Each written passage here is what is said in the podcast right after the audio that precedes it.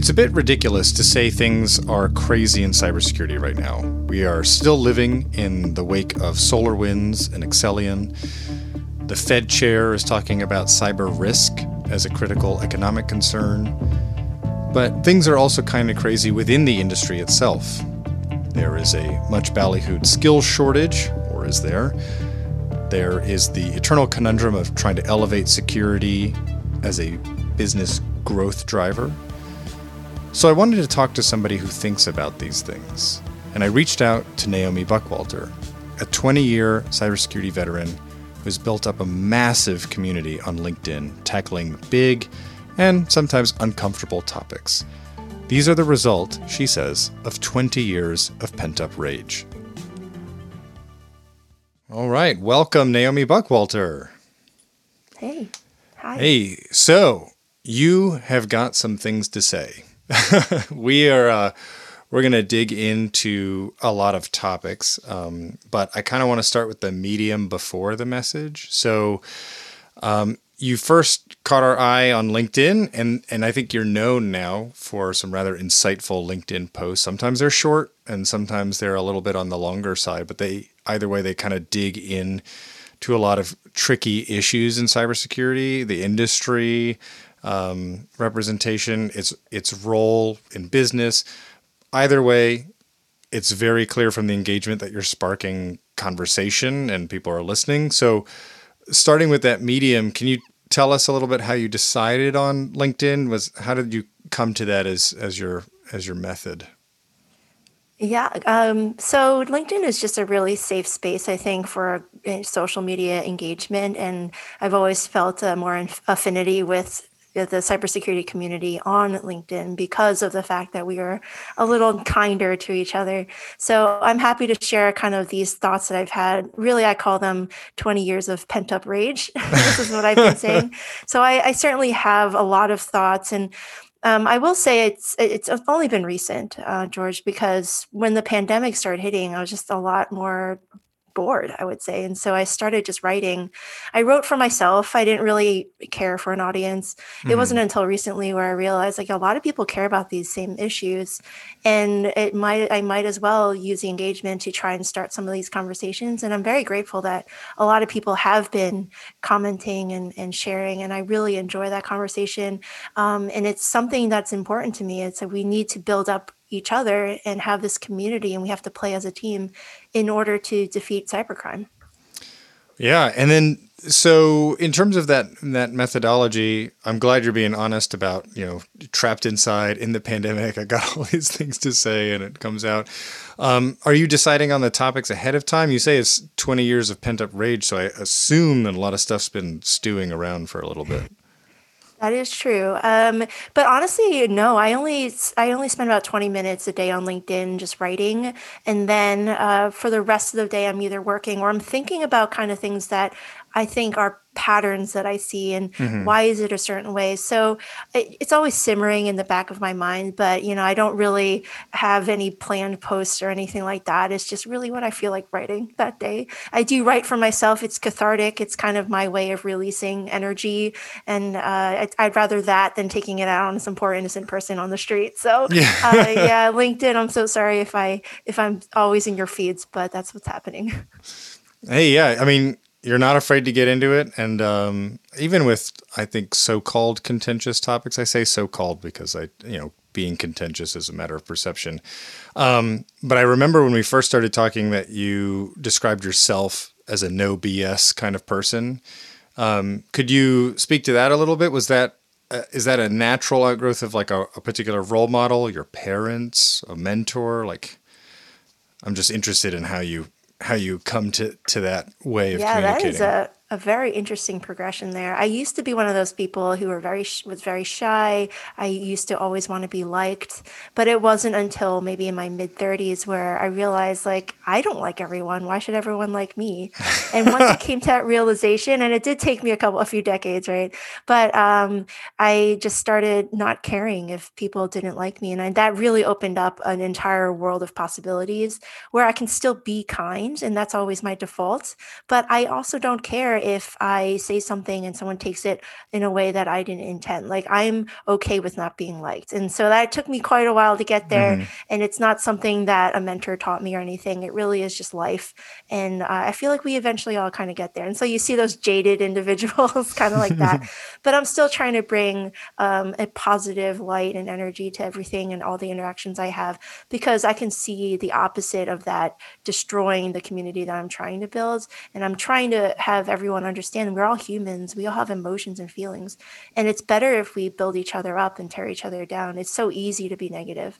It's much more hard to be kind in situations where it's just not, you know not always needed. But it, when you take step back from your keyboard, you realize everyone's a human. Everyone mm-hmm. has the same hopes and dreams and fears, and um, we need to start treating each other as such humans. Yeah, and I I appreciate that in your posts. I can see and sense kind of the cutting critique, but it's not done like just full of snark, right? It, I I get that sense. I'm also sensitive to the fact that uh, women are generally held to that nice quote unquote standard unfairly. Um, so I also think that that's that's refreshing. Oh, that's an interesting observation. I would say, yeah, we were we were generally raised to be more socially conscious. Mm-hmm. Um, there's a reason why women are better at emotional intelligence. It's because we get that feedback very early on, like, oh, you're not a nice person. You're not you're not going to be included in this group. So you're ostracized at a very early age, and so we learn these habits and these coping mechanisms where we need to be kind and we need to put on that Minnesota nice, right? um, and men generally don't really need to have that. They have the alpha male within their group. You can be a little bit more of a, a leader in terms of like just saying your mind and doing whatever you want. People will follow you. Yes, there, there are very gender specific things there but um, as we all kind of mature in our pro- in our professional life and in our private lives we start to realize that there is a healthy balance there. You can be nice but assertive. You don't need to always be the bully or just to be the leader right? And so i, I do agree with you. Women do have a higher standard but that's also because we are uh, raised that way at least in our culture. Yeah and i yeah and you know you could take similar modes of behavior and when a man does it it's assertive and confident and when a woman does it it's bossy or whatever. That's annoying. However i do want to double click on the the eq aspect. So we had also talked initially about how that eq is actually is an asset in terms of business leadership. Could you touch on that a little Oh, yeah, sure. Yeah, research has shown that women are have higher levels of emotional intelligence for many different reasons. It could be just our wiring, could be the way we're raised, our hmm social awareness, but that always translates into better leadership skills. There's a lot of human skills that are required to be a good leader. There's a lot of hard technical skills that women are good at too, but their research has shown that the human skills, also known as soft skills, uh, women tend to gravitate towards those a little easier. Now, I'm saying this is a very generic statement. There are mm-hmm. definitely men who do this very well, and there are definitely women who don't do this well. But in general, research has shown women do have higher levels of emotional intelligence, and that does translate into being better leaders. And when I say that, the businesses that they lead end up being more uh, successful. So, in terms mm-hmm. of revenue and growth, that's what you'll see women led countries, women led companies will always be more, a little bit more successful. Yeah, I, I can't think of a clearer, more timely example than the uh, the studies of the countries run by women in their response to the pandemic. so yeah. we'll leave that we'll leave that to the public health experts. Um, I did want to. That was a great segue into looking at the hard and the soft skills, or the technical and the human. So you write a lot about um, the security industry, and I kind of want to take it in in reverse. So I'm going to start at the the top um, with the C level and the director level positions. So, what are some of the skills that are needed to make that leap from you know technical cyber expertise into you know business leader mitigating risk but being able to report to a board or reporting to um, a ceo what is it seems that there's like a disjuncture there, right, between a fascination with hard cyber versus these softer business skills. Yeah, you're absolutely right. They're completely different skills. The technical skills are really just one track of an engineer and an entire separate track for the CISO or for that leadership. You need more of the softer relationship side, the human skills. And it's not something that's very easily taught for an engineer because as an engineer, you have very black and white things that you have to do. You either do this or you do that, or you don't do this or you don't do that. It's very easy to do, I would say. There's not a lot of challenge in the technical realm. Where the real challenges lay is when you have to start balancing the needs of the business with what security needs to be at. So you're not getting too much risk for the business. So, uh, people who are looking to break into the leadership roles really work on your self awareness, work on your human skills, your ability to influence and persuade. These are all very important things that you'll need when you come in front of a business leader. And now you have to make the case for why you have to do a certain thing for security. You have to win their hearts and minds for doing the right thing in security. And you can only do that if you have great human skills. Yeah, it brings to mind something my dad always taught me, which is you spend a lot of your education sort of knuckled down studying, and his opinion was that you should have to present as much as possible because once you get into the job market, all you're doing is presenting ideas and basically selling ideas or trying to get buy-in but a lot of people feel uncomfortable with that initially that public speaking aspect but you got to get in front of people all the time and just convince them i need budget for this i need budget for that. Um, this also i recently heard an interview with um, the dean of the school of public health at harvard and she was talking about as it relates to the pandemic that public health officials need to take a stronger stance and, with governors, with whatever, in terms of making sure that public health is no longer seen as a cost center, but it's actually a, a strategic underpinning of growth. This strikes me as a pretty good analogy for security, right? Because we always hear that revenue is going to beat security every time. um, curious to get your thoughts on on that. On that, how do we sort of begin to negotiate that perception of cybersecurity as as a growth driver rather than this box I got to tick or this line item I got to I got to bill to. Yeah, this is a classic question. You know, how can we make cybersecurity less of a cost center and more of a business enabler to have its own ROI? And it's a classic problem, but it is possible. So, what cybersecurity professionals can do is try to sell cybersecurity first within their own company and really act as that uh, salesperson and just say, hey, the cybersecurity can give us all these great things and start to sell it beyond the internal. So start selling it to the customers, start selling mm. it to partners and to other businesses and show other people externally how well you do security and how much money it can actually generate if you win the trust of the customers and win the trust of your partners. It really comes down to trust. So I'm only giving my money to a company that I know creates great products have great services. And honestly, from a security person, I would love to see my data be secure right. also. Right. But in general, a consumer is always going to want to have the best products for the least amount of money. And if you can win trust through great products and great services, you can do the same with providing great security products, great security services on top of what the consumer's already purchasing.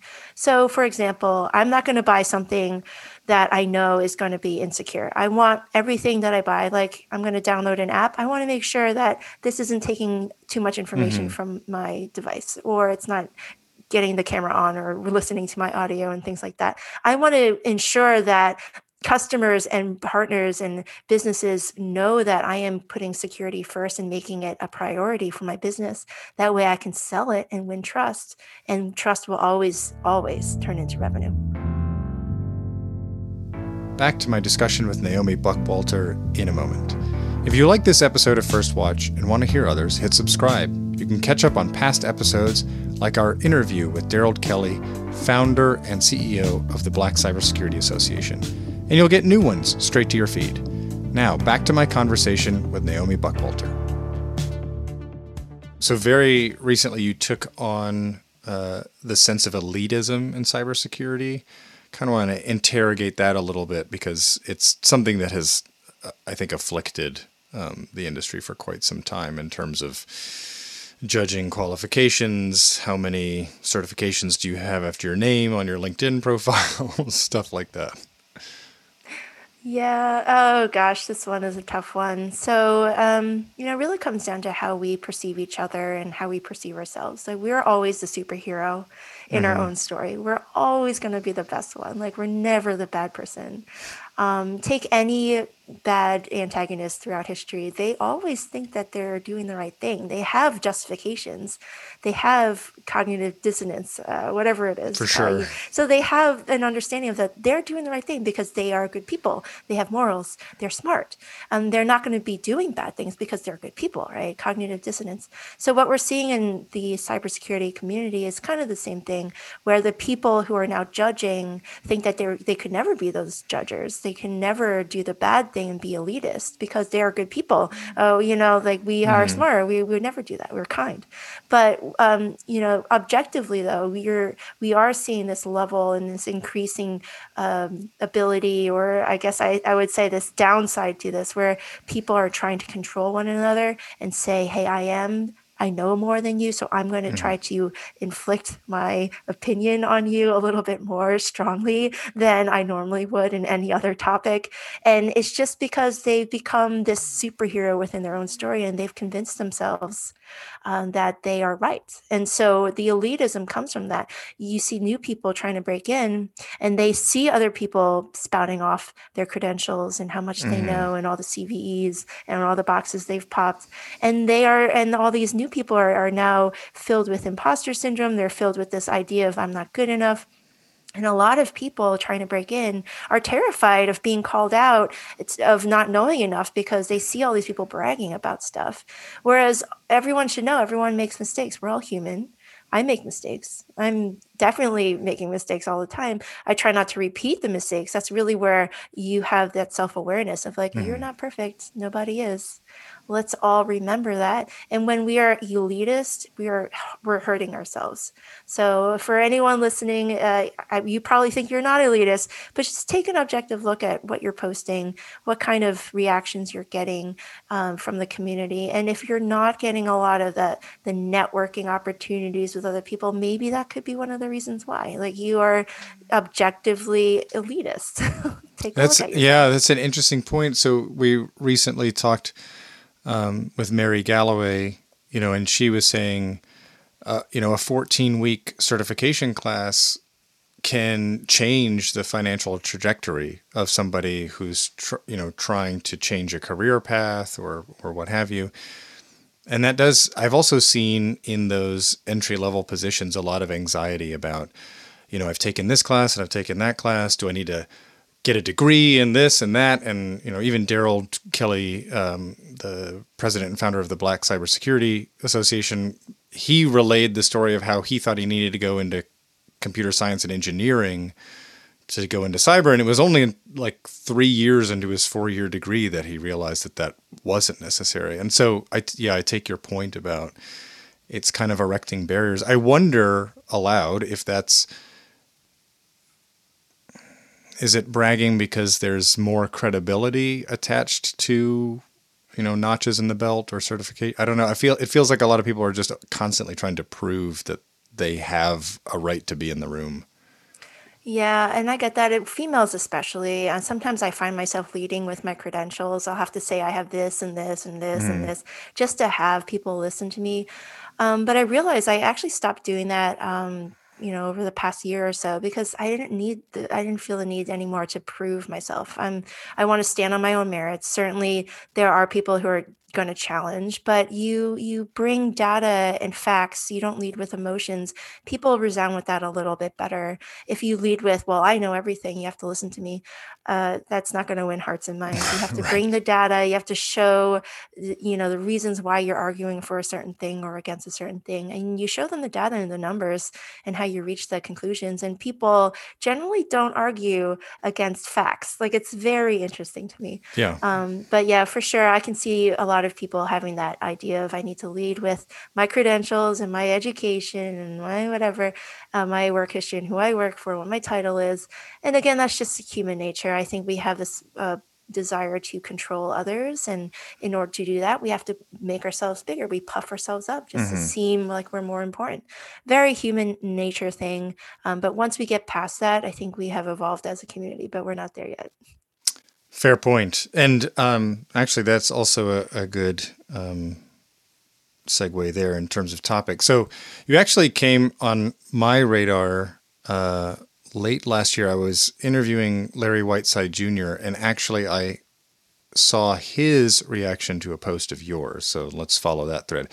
So you had posted about someone you knew who was unfortunate they did not get a cybersecurity job because they lacked a certain degree, despite the fact that they had like 20 years of basically hacking experience. And so I, I really want to dig into this question because this has been bugging me a lot. Supposedly, there is a skills so- shortage in cybersecurity, right? They're always talking about we need this many people, there are this many jobs, there's not enough applicants. I want I want to uh, play devil's advocate here. Is is it a problem of our own devising, right? If you hear skill shortage and then you hear people who aren't getting jobs because they don't have a certain credential, I feel like we're erecting our own roadblocks. Yeah, you're I think you're absolutely right. We tell ourselves that cybersecurity is more difficult than it is. Um, I've made this point before where I don't think cybersecurity is as difficult as it used to be. It certainly was back when it first started, like what, mm-hmm. early 80s, 90s, when the internet was just being born. There weren't as many control frameworks, protocols, tools, open source software, you know, vendor products. None of that existed. So you had to kind of just wing it and scotch tape it. But nowadays we have so many resources, so many tools, so such a huge community of contributors. And we'd be completely idiotic to not to use all that information. So the cybersecurity that I see today is vastly different than it was 15 years ago when I started. Today, now we have a community that can help each other, and we've grown past mm-hmm. the fact that we are just w- trying to walk. Right now, we are running, and people want to join us in this marathon that is cybersecurity. And we're putting up these roadblocks. We're saying, no, you don't have the right credentials. You don't. You didn't graduate from the right cybersecurity program or whatever, and you're not allowed to run with us. I find that completely disingenuous because the people who started it, in my cohort, I would say in the you know early 2000s when cybersecurity was really starting to get its legs, we got we were given a chance. Somebody gave us a chance. We didn't have any uh, experience in cybersecurity. We just kind of knew technology, right? Yeah, you played with computers and you, had played with computers, and that's that's what I'm telling you. Like people these days grew up with computers. They have technology right. all their entire life, and so they've been exposed to technology more than the people who. And I'm 40, so people in my age. I remember a time when there wasn't technology. And I remember being bored, you know, like just sitting there because there weren't screens to keep me occupied. Um, but people these days, they grew up with this stuff and they grow up with technology and they know what good technology looks like, good information security looks like. They've just been around it. So they're starting the race far more ahead than where we started way back mm-hmm. in the mm-hmm. day. I think they're probably at mile marker 10 in the in the marathon. So I would say give these people a chance because they're smart. They're not any dumber than you. And just because they didn't have a CS degree from Harvard or whatever, like you're not going to let them in completely disingenuous. We have to start giving people chances because we need that next generation to follow us. We're going to retire, we're going to leave our jobs, and we're not training and mentoring the next generation. And that's where I see major problems happening in the future. Yeah, that that is exactly what I wanted to get into. I th- thought that was a very interesting way to put it. The skill shortage always sounds like a present day problem, but I like that you frame it as like I think you told me, look, I just want to retire and I need somebody to take my place. Um, it also strikes me that if you were to recruit younger talent, you also have the opportunity. I mean, I think maybe some people see it as an obstacle, but you have the opportunity to to bring them up in the the framework or the thinking or whatever that you want to shape them rather than trying to break habits that they brought from a different company or something like that. Yeah, that's really well put. I mean, you know what good information security looks like, right? So and and so do I. I've seen it done really well. Um, I spent 12 years at a great company called Vanguard, where information security was done very, very well. It followed all the frameworks mm-hmm. and had all the certifications. And it was a, a very great learning place for me, a, a training ground for me. So I, I left that place and I brought with me the uh, knowledge of what good information security looks like and what maturity looks like and to bring that to the rest of the organizations that I work with the small and mid-sized companies how can I now shape what we currently have which is very immature and bring it to the level of maturity that the business needs mm-hmm. and not going overboard? Because yes you can have too much security and uh, you don't want to be in that situation. You want to balance the needs of the business with security. So uh, teaching and training the people that I work with with what good information security looks like, that's how we win.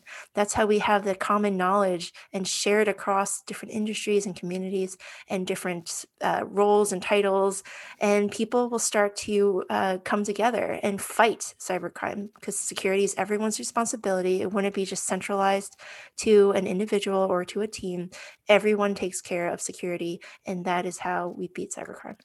Well, and I also think the awareness is just um, exploded as a result of cybercrime, right? I have friends who have no connections to cybersecurity asking me by name about SolarWinds, right? right? Like that's I mean, it sounds I guess banal, but it's kind of a big deal because that's basically quote unquote outsiders asking about supply chain risk, right? So I think that level of awareness is there. I mean, we had the the Fed chair Jerome Powell cite cyber risk as a, a, number one concern for the Federal Reserve Bank, you know, as a risk to growth. I think that it, yeah, that awareness is is growing. Um, cool. And then so another thing I wanted to turn our attention to is you once wrote um, we've we've always done it this way is one of the biggest problems in the cybersecurity industry. Hoping you can expand there. I mean, as you said, where we are today versus where we were is so different. It strikes me that if if the industry and the technology is constantly changing, I'm just curious as to why you think that might be a a fallback line. Yeah, happy to. So, if I mean, if you just take a look at any headline in the news, there's going to be another breach, another major breach that's mm. bigger than the one before. So we are clearly not winning the war on cybercrime. We still experience breaches. The biggest companies with the biggest security budgets are still losing money and still falling victim to cybercrime. So we're clearly and objectively losing the war. So I would say if we aren't winning currently with the way that we're doing things, right. maybe we should think critically about why we're doing certain things and if we still need to do it that way. So one thing is why are we hiring entry level positions and asking for five years of experience in a CISSP for an entry level position. Why are we doing it this way? I think we can do better. I think we can think critically. I think information security professionals are smart, that we can think outside the box, but we haven't been doing that. Mm-hmm. So, my entire challenge to the cybersecurity community is to really take a step outside of where you are currently and take a put a critical eye on why you think certain problems are happening and ask yourself if there's anything that we can do that's different and I think if we try something that's a little bit different than what we're trying now, it's better than staying the course and continuing to lose this war because that's what we're doing now. And it is, well, the cyber criminals are uh, very happy with that. Yeah. Well, I mean, it's also the definition of insanity, right? To continue oh, doing the same thing right. and expecting a different result. Um, yeah, I that five years experience thing drives me nuts. I have a, a number of um, friends and former interns uh, here who have all have been asking like how do I get this experience and I, my advice to them and I guess the recruiters can quote me on this I tell them they just put that up to keep the crazy out. And I was like you should apply anyway because I mean the worst they can do is say no. But if you get a chance at the interview and you demonstrate that you understand the business and you're intelligent that little tick mark, that five years, two years, whatever uh, degree in, you know, explicit major here, that all kind of falls to the wayside. I don't I don't know why we put those roadblocks up. Yeah. We need to start thinking critically about what we're putting in job descriptions and what we're requesting from our hires because I believe we have the resources, we have the ability to train people. People are smart enough and they're well versed enough in technology and they have a comfort level that they can bring more than what you're asking for on paper. You don't need a college degree or 5 years experience. You have the equivalent in either upcoming training that you can give these people or they already have that level of comfort with technology that they don't start from zero. No one's starting from zero here. Mm-hmm. People are walking in, they already know how to use basic SaaS products and collaboration tools. They know how to type. Like think about when right. you started. Right. Like I I remember people hunting and pecking with the fingers. My child is 7 years old. He already knows how to hack his iPad. Like I'm uh, telling you, these kids these days, they know what they're doing with technology. There's plenty of opportunities for these folks. We just have to give them a chance. Oh, for sure. I mean, um, yeah, I remember having to take like use software to learn how to type and uh, yeah that's yeah, and the also car racing game yeah yeah and, and people and people would put um, expertise in Microsoft Office. And it's like, you can't even put that on a resume now because that's just like, if you don't know how to use Office, exactly. then you haven't yes. gone to college. I, I constantly see people's resumes leading with Microsoft Office. That's like the first thing. And I'm just like, oh gosh. yeah. You can tell they're, uh, they've gotten some bad advice there. But yeah, for sure, there's a baseline that's always a little higher than it used to be. Back in my day, it was, you know, if you knew HTML, I think you were like mm-hmm. a computer programmer. Nowadays, it's like that's not even a real programming language. Um, but it's it's those things where we're constantly evolving, and we have to start recognizing that the people who are gatekeepers within our community refuse to see that the people entering now or trying to enter already have that built-in comfort level with technology that we had to learn because we did not grow up with technology. Mm-hmm. I did not grow up with computers. I only started using computers in high school. So think about all the kids these days. They've started when they were babies. Uh, so give them the chances. Notice that you can train them and you can mentor them, show them what good information security looks like because you're going to retire. You will die. Do you want people coming in after you having no idea what good information security looks like? I hope you do not. So it is your responsibility to raise up the next generation. Stop being a gatekeeper, let people in. Yeah, and I also think about the personality. I, you know, something that comes to mind is uh, Mike Convertino, who's at Resilience Insurance now. He was former CISO at Twitter, but he started in the military. And actually, if we go farther back than either you or I, he started with phone phreaking. So he described it as you have to have a love of the challenge. It's a chess match. Every day you come into work, the bad actors are coming at you with different stratagems, different tactics, and if you're not kind of up to that level of of the game, you know, you you sort of bang your head against the wall. So, can you speak to that in terms of that that challenge, that personality? I feel like that's a necessary component too. Yeah, I mean, there's that little thing inside a great cybersecurity professional to always pull at that thread and to like scratch that itch and to see mm-hmm. how the puzzle all fits together. And that is um, really the difference between someone who just wants a job in cybersecurity and someone who wants a career in cybersecurity. Because the people who want careers, they're bored after a few months. You know, they're like, I'm mm-hmm. done with this. I want to move on to another thing. I remember cybersecurity covers so many vast domains. There's so many things to do that you can literally spend an entire career and not hit on every single one of these things. And right. you can't be an expert in every one of these things, but you will find things that you're uh, more gravitating towards, right? You're like, oh, I love application security, which is my favorite domain, by the way, application mm-hmm. security and then you can try all these other things. Like you're going to hit on the boring ones like grc no offense to grc people. But you're going to find different things to pull at and to pick at because that's who you are as a person. Like you just need to figure this out and you have this thirst to satisfy this curiosity. Like you have to do it. And i find that the best security professionals have that itch and that ability to just keep learning and have that challenge and find it and, and yeah.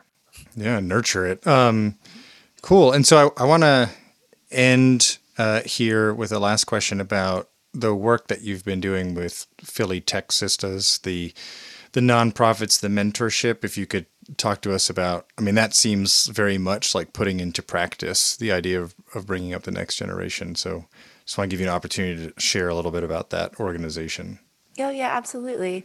Um, f- shout out to Philly Tech Sistas, really awesome organization. I'm just a volunteer there. I don't do any leadership or anything like that, but uh, we build up so people of color, women of color in the Philadelphia area and beyond, where we try to train them up with technical skills just to get their interests peaked, where they now know the basics of coding, CSS, HTML, JavaScript, and they move on from there. So that's literally how I got started with computers, where I realized, hey, I can make a web page. Great. How do I do that? And then from there, it just snowballed into all these other things.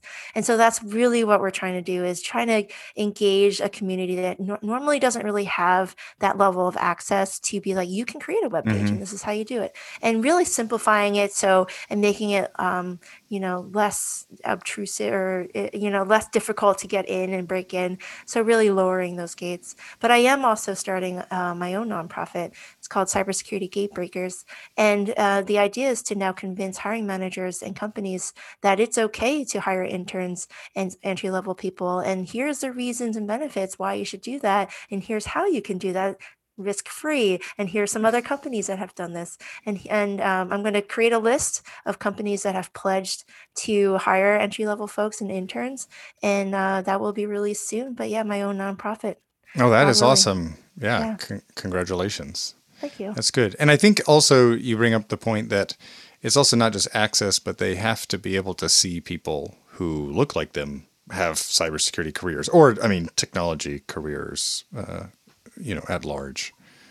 Yeah uh, representation matters. And that's what's interesting to me is uh, you know i i was kind of heads down in doing my own security practice like I, mm-hmm. I didn't really notice anything going around me until recently where i finally lifted my head and i, I just looked around and I, I saw the elitism i saw the gatekeeping and i realized like what's going on here because I, I hadn't been really involved in uh, you know, Twitter or or LinkedIn or anything like that. I was just more doing my own thing. And I think a lot of people do that. And then when I realized I picked up my head and I realized all these problems, uh, I started becoming really disturbed by it, right? And so that's why I started with this, the posting and the podcast, and a lot of that just snowballed into where we are today, where I'm like, hey, I might as well just keep talking about this because I think a lot of other people feel the same way. And I think the more people who talk about it, we're going to shift that Overton window, that conversation, and start focusing on the right things. Yeah, absolutely. Um, well, I thank you for for talking about it, and I thank you for the time today. I know you're very busy, so thank you so much for joining us. Thanks for having me, George. Absolutely. All right, take care. And that's it for First Watch today. A big thanks to our special guest, Naomi Buckwalter. First Watch is a production of Safeguard Cyber. It's produced by Chloe LeClaire with help from Phil Tutora. Edited by Kai Krogetti with original music by Mattia Cefoletti. Subscribe to First Watch wherever you get your podcasts. Thanks for listening, and until next time, stay safe, stay strong.